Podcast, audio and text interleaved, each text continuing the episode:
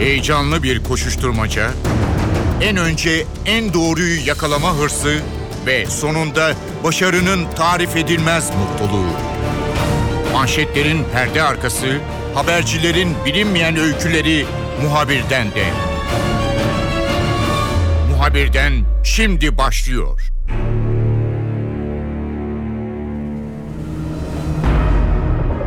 Suriye sınırında yaşanan gelişmeler sonrasında Türkiye'nin bu ülkenin topraklarına askeri bir operasyon düzenlemesi gündemde. Ancak bu operasyon olası bir göç dalgasını önlemek, IŞİD dahil bazı grupların insanları yerlerinden etme pahasına bölgede bir etnik yapılanmaya gitmesi durumunda yaşama geçecek gibi görünüyor. Türkiye bu kararı hemen uygulamak niyetinde değil veya kesinlikle bir askeri operasyon yapmak niyetinde değil. Ancak kötü senaryo gerçekleşirse Türkiye kendi milli çıkarlarını gerçekleştirmek için böyle bir adımı atacak gibi görünüyor. Bütün bu gelişmeler neyi ifade ediyor? NTV Ankara Haber Müdürü Uğur Şefkat'le konuşacağız. Muhabirden başlıyor. Ben Kemal Yurteri.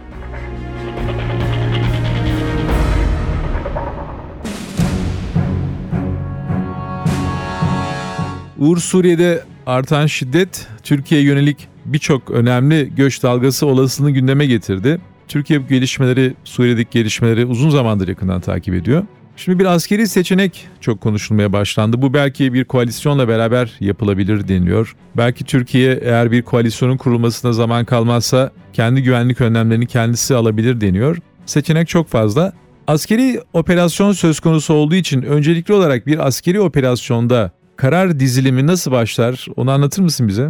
Tabii Kemal şimdi öncelikle bir siyasi direktifin olması gerekiyor. Bu siyasi direktifte tabii ki hükümetten gelecek askere.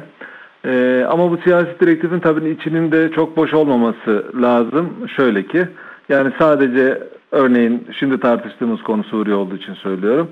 Ee, ben Suriye'ye girmenizi istiyorum ya da emrediyorum gibi bir siyasi direktiften bahsetmiyoruz. Öncelikle bu siyasi direktifin içinde politik hedeflerin de konulması lazım. Yani askere şunu demek lazım. Ben evet Suriye'ye gireceğim. Şunla çatışmak için gireceğim. Şuraya kadar gideceğim. İşte eğer Esad güçleri karşıma çıkarsa onunla da savaşacağım e, gibi e, bir takım politik hedefler konulması lazım. Yani IŞİD'le mücadeleye mi giriyorsunuz, PYD ile mücadeleye giriyorsunuz, Esad güçleriyle e, mücadeleye mi giriyorsunuz gibi. Bu politik hedefler de konulduktan sonra siyasi direktifin içine asker bu politik hedeflerin hangisine göre ne kadar bir güç gerekiyor onun planlamasını yapar. Yani eğer ki amacınız Şam'a kadar ilerlemekse onun için ayrı bir güç planlaması, kuvvet planlaması gerekiyor. Örneğin hedef, hedef siyasi direktif, politik hedef sadece sınırın e, örneğin 5-10 kilometre derinliğindeki bir bölgenin kontrolünden ibaretse ona göre bir kuvvet yapılanması gerekiyor. Yani bu politik hedef doğrultusunda e, asker e, o aşamadan sonra ikinci aşamada kuvvet planlamasına geçiyor. Şu an e, tabii biz e, bir siyasi direktif verildiğini biliyoruz. Zira biliyorsunuz Suriye konusunda daha önce çıkarılmış bir tezkere var. Ancak bu son olayda e, dışarıya yansıyan bilgiler yani devletin zirvesinde yapılan değerlendirmelerden dışarıya yansıyan bilgiler yeni bir Suriye içerisine harekatın e, harekatı eldeki mevcut tezkerelerin karşılamadığı yönünde askerin bir çekincesi oldu ve nitekim e, hükümetten yeni bir e, direktif istedi. Bu direktifin verildiğini biliyoruz ancak içeriğinin ne olduğunu bilmiyoruz. Sızan bilgiler şöyle bir tablonun ortada olduğunu e, gösteriyor. E, işte e, bildiğimiz gibi e, PYD Tel Abyad'ı aldı. İşte en batıdaki Afrin'le birleşme endişesi var vesaire ve e, PYD'nin Fırat'ın batısına yani Afrin'e doğru e, geçmesini önlemek için e, şeyin e, askerin bir kırmızı çizgi belirledi, hükümetin de bir kırmızı çizgi belirledi ve hazırlıkların bu yönde yapıldığı yolunda. Şimdi Peki ne oluyor bölgede? Birkaç gündür işte gazetelerden okuyoruz. Oradaki e, hareketliklerden televizyon kameralarına yansıyan, ekranlarına yansıyan bir takım görüntüler var. Şunu söyleyelim hemen. Gelinen aşamada e, askerin sınırdaki e, hazırlığı takviye ihtiyaç duyan bir hazırlık değil. Neden değil? Çünkü iki yıldır zaten hemen hemen bütün seçenekler için orada e, ciddi bir e, yığınak yapılmıştı e, ki konuştuğumuz askeri yetkililer bu yığınağın aslına bakarsanız olabilecek en kötü senaryoya göre en üst düzeyde tutulduğunu söylüyor. Yani e, Suriye ile e, Şam yönetimiyle e, bir savaşa girme ihtimalini bile göz önüne alan derecede büyük bir yığılma var orada. O nedenle şu aşamadan sonra sınırdaki birliklere dışarıdan, batıdan ya da diğer başka bölgelerden büyük çaplı takviyelerin yapılmasına gerek yok. Yani oradaki kuvvetler bu tür bir harekatı, her türlü harekatı yani isterseniz e, merkezi yönetimle yapılacak bir savaştan bahsedelim, isterseniz PYD ile ya da IŞİD'le ya da sınırdaki bir bölgede kontrol oluşturmak gibi bir seçenek. Her türlü seçenek için orada yeterli kuvvet var. Ve örneğin birkaç rakam da verebiliriz Kemal. Genelkurmay'ın bir süre önce paylaştığı bir takım bilgiler var. Şu an e, örneğin Suriye sınırında kara kuvvetlerinin toplam personel mevcudunun %15'ine denk gelen yaklaşık 54 bin asker görev yapıyor. Bu gerçekten çok ciddi bir rakam. Ve bu askerler sınır boyunca e, dağılmış yaklaşık 317 karakol ve çevresinde konuşlanmış durumda. E, sadece personel değil, altyapı olarak da envanterdeki silah sistemleri açısından da ciddi bir yınak var. Nedir onlar? Örneğin taktik tekerlekli zırhlı araçların %65'i yani 453 araç sınır boyunca halen görev yapıyor. Ee, yine insansız hava araçlarının %90'ı envanterdeki insansız hava araçlarının %90'ı da 24 saat esasına göre sınır boyunda uçmaya devam ediyor. Ee, sadece askeri tedbirler değil ki halen de devam eden bazı şeyler var. Bunlar yaklaşık işte bir 15 gün önceki rakamlar. Şu ana kadar örneğin sınırda fiziki güvenlik tedbirleri kapsamında 363 kilometre hendek kazılmış durumda. Özellikle bu insan geçişlerinin, yasa dışı insan geçişlerinin çok e, kritik olduğu, yoğun olduğu bölgelerde bu daha çok yapılıyor. Yine 90 tel engeli var. 65 kilometre toprak set ve 7 kilometrede beton duvar inşa edilmiş durumda şu ana kadar ki bunlardan hala yapılmaya devam edilen bölgeler var. Ee, yine fiziki güvenlik tedbirleri kapsamında e, sınırın 270 kilometrelik bölümü aydınlatılmış durumda. 1210 kilometrede sınır devriye yolu e, yenilenmiş durumda. E, dediğimiz gibi yani e, siyasi direktifle başlayan, içinde politik hedefin de olduğu bu direktifin verilmesinden sonra başlayan bir askeri hazırlık var. E, o hazırlık ancak dediğim gibi dışarıdan büyük bir takviye ihtiyaç duymuyor. Zira sınırda yeterli kuvveti var e, şu anda Türk Silahlı Kuvvetleri'nin çok ciddi bir kuvvet var. Ama son günlerde özellikle üst komuta kademesindeki ziyaretler de göz önüne alındı ki geçen hafta Kara Kuvvetleri Komutanı bölgeye gitmişti. Dün de 2. Ordu Komutanı orada. Bu e, olası gelişmelere karşı e, şimdi yığınağın ötesinde bir takım planlamaların yapıldığını ve planlamaların da üst komuta kademesi tarafından yerinde gözden geçirildiğini anlayabiliyoruz Kemal.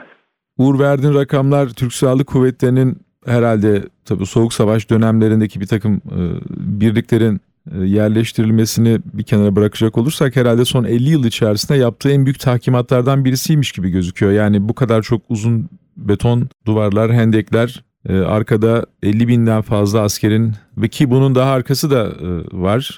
Orada bir takım zaten eskiden de sabit olarak görev yapan Urfa'daki birlik gibi bir takım o bölgelerdeki birlik gibi tank taburları yine o hat boyunca mevcut. Sanıyorum bu Suriye'deki durum herhalde Türk Silahlı Kuvvetleri'nin en ciddi tahkimatını yaptırdı. Biz genel olarak IŞİD'den söz ediyoruz ama e, bu PYD'nin sanıyorum oradaki bu boşluktan dolayı uzun zamandır konuşulan e, bir politika geliştirdiği anlaşılıyor. Yani bir Kürt koridoru oluşturmak belki Akdeniz'e kadar ulaşan veya öyle olmasa bile oradaki homojen olmayan farklı noktalardaki dağınık Kürt popülasyonunu bir noktada e, getirmek, aradaki unsurları e, bir şekilde Türkiye'ye yönlendirmek veya kaçmaya zorlamak gibi bir taktik içerisine girdi de anlaşılıyor. Bu PYD'nin çalışması, bu e, ilginç taktiği Türkiye tarafından nasıl okunuyor Uğur? Şimdi burada belki e, konuyu birkaç e, parça ayırmak lazım. Bilindiği gibi e, öteden beri Türkiye'nin kaygısı PYD'nin e, daha kantonlar oluşturduğu andan itibaren başlayan bir kaygı. Yani biliyorsunuz e, şu son gelişmelere gelene kadar 3 tane kanton adı altında özel yapı oluşturmuştu. Ee, orada e, PYD güçleri, orada bölgedeki Kürt e, nüfusu. E, Türkiye aslında bakarsanız baştan beri e, bunların, e, bu kantonların bir şekilde birleştirileceği ve Türkiye'nin güneyinde Suriye sınırı boyunca bir Kürt kuşağı oluşturulacağı konusunda kaygıları ve beklentileri vardı. E, ancak e, Tel Abyad'ın bu kadar çabuk düşmesi gibi bir e, ihtimal görünmüyordu. E, şimdi bu gerçekleşti. Evet doğru. İşte Tel birleşince şimdi arada bir tek 110 kilometrelik Afrin'e kadar olan bir bölge kaldı ki bu bölgede şu an IŞİD'in kontrolünde. Şöyle söyleyebiliriz. Şimdi son e, bu Tel düşmesinden sonra iki kantonun birleşmesiyle ortaya çıkan durum Türkiye'nin e, evet alarm zillerini daha da çaldırmaya başladı. Ancak biliyorsunuz geçen hafta Milli Güvenlik Kurulu toplantısı yapıldı hem de onun öncesinde üst düzeyde e, hükümetle e, genelkurmay arasında ve diğer güvenlik birimler arasında toplantılar yapıldı. Ortaya şöyle bir tablo çıkıyor. Türkiye aslına bakarsanız resmen olmasa dahi el altından ve basın üzerinden e, kırmızı çizgilerini yeni durum karşısında oluşan kırmızı çizgilerini ilan etmiş durumda. E, bu nedir? Bir, Fırat'ın batısında yani Cerablus dediğimiz bölge bu 110 kilometre yani Afrin ile Tel Abyad arasında kalan bütün kantonların birleş e, şimdilik birleşmediği bu e, boşluk alan IŞİD'in kontrolündeki boşluk alan e, şunu dedi PYD'ye Fırat'ın batısına yani bu bölgeye geçme. E, IŞİD'e de, dedi ki e, hem işte hem bu bölgede demografik yapıyı değiştirecek büyük çaplı eylemlere girme. Nedir o? Yani oradaki Arapları ve Türkmenleri yerinden oynatacak, onun yerine Kürtleri yerleştirecek bir plan içerisine girme. E şimdi bunu ilan etmiş durumda Türkiye kırmızı çizgi. Yani biz şunu anlıyoruz. Bunu yaparsa eğer PYD ya da IŞİD fark etmiyor. Bunu yaparsa Türkiye bir şekilde askeri müdahale seçeneğini masada tutuyor. Bunu son işte bu gösterdiği hareketlilikler vesaireler kararlılık ifadeleriyle ortaya koymuş durumda. E, şu an PYD'nin e, en azından bunu anladığı görülüyor. E, yani Fırat'ın batısına geçme gibi durumu yok. Zira zaten IŞİD'de aslına bakarsanız Tel Abyad e, ve Kobani Kürtlerin elinde olmasına rağmen orayı rahat bırakmıyor. İşte geçen günlerde de gördük. E, Birçok saldırı düzenledi. E, ancak şu, şu da şöyle bir şey de var. Gelinen noktada Suriye'deki dengelerin şöyle de değiştiği görülüyor. IŞİD e, eskiden Türkiye Şam rejiminin daha öncelikli tehdit olduğu ve öncelikle onun düşürülmesi gerektiği konusunda bir e, görüşü ısrarı vardı. Ancak Batı işit daha tehlikeli diyordu.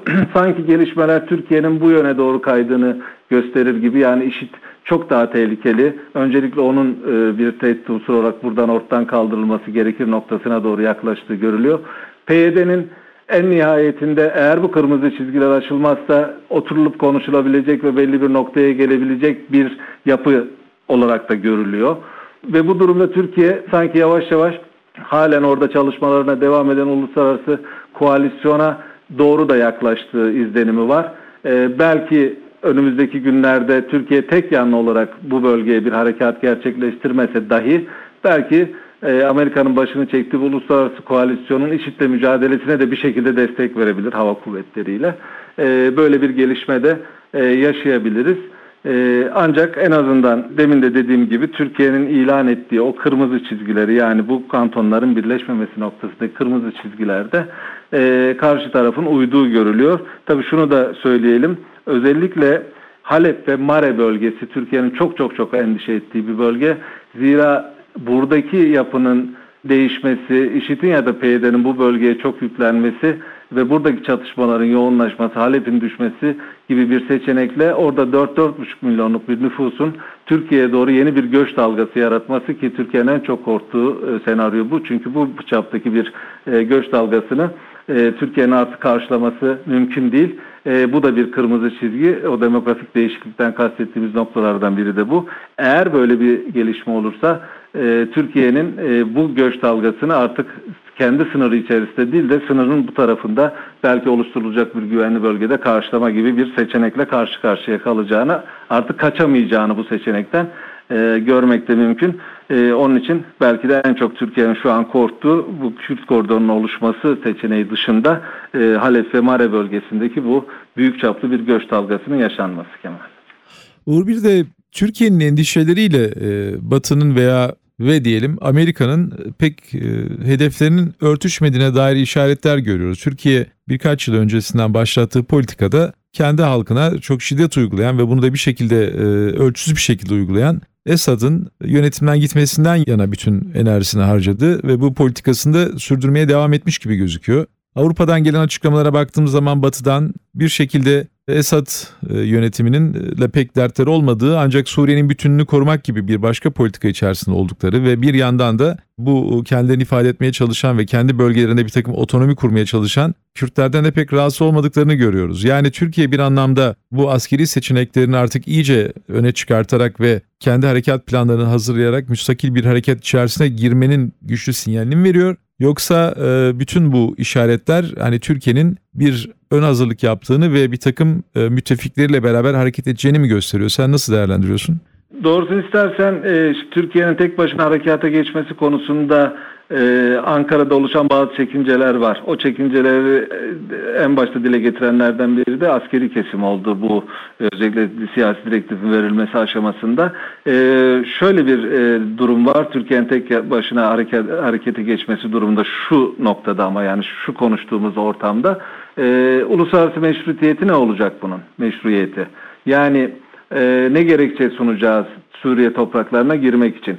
Ee, onun için dedim biraz önce söylediğim işte büyük çaplı bir göç dalgasının yaşanması belki bu bir gerekçeyi yaratabilir. Ancak şu an Türkiye'nin uluslararası kamuoyunu tek başına girme konusunda ikna edebileceği elinde çok fazla done yok Suriye'de. Ee, yani gelişen dünya açısından olumsuz anlamda gelişen bir durum yok. Yani bizim açımızdan sadece PYD'nin ilerlemesi var. Ancak bunu batıya anlatamıyoruz. Zira PYD şu an e, son birkaç aydır gördüğümüz gibi Amerika'nın en önemli müttefiklerinden biri haline geldi bölgede.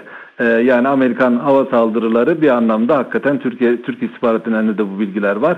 Amerikan hava saldırıları neredeyse PYD'nin hedeflerini gerçekleştirme yönünde ortak bir e, planın parçası gibi ilerliyor. Amerika bir yeri bombalıyor, boşaltıyor, PYD oraya yerleşiyor gibi bir takım algılar var. Bu anlamda Türkiye'nin tek başına harekete geçmesi biraz anlatmak anlamda uluslararası kamuoyuna zor görünüyor. Bunun içinde sadece Amerika'da yok. İran var, İran ikna edilmesi var, e, Rusya'nın ikna edilmesi var gibi. Bu yönden baktığımızda e, işte son günlerde konuşulanlar Türkiye'nin belki koalisyona biraz daha yakınlaşacağı yolunda e, yorumlar var. Belki buna bir katkı sağlayacağı yorumları da var. Özellikle işit tehditinin bertaraf edilmesi konusunda. Ama e, dediğim gibi tek taraflı hareket ancak ve ancak e, görünen o ki e, çok büyük çaplı bir yeni göç dalgasının gerçekleşmesi durumunda Türkiye tarafından e, tek taraflı e, karar verilecek, harekata karar verilecek bir gerekçe olarak duruyor önümüzde Kemal. Uğur teşekkürler, kolay gelsin.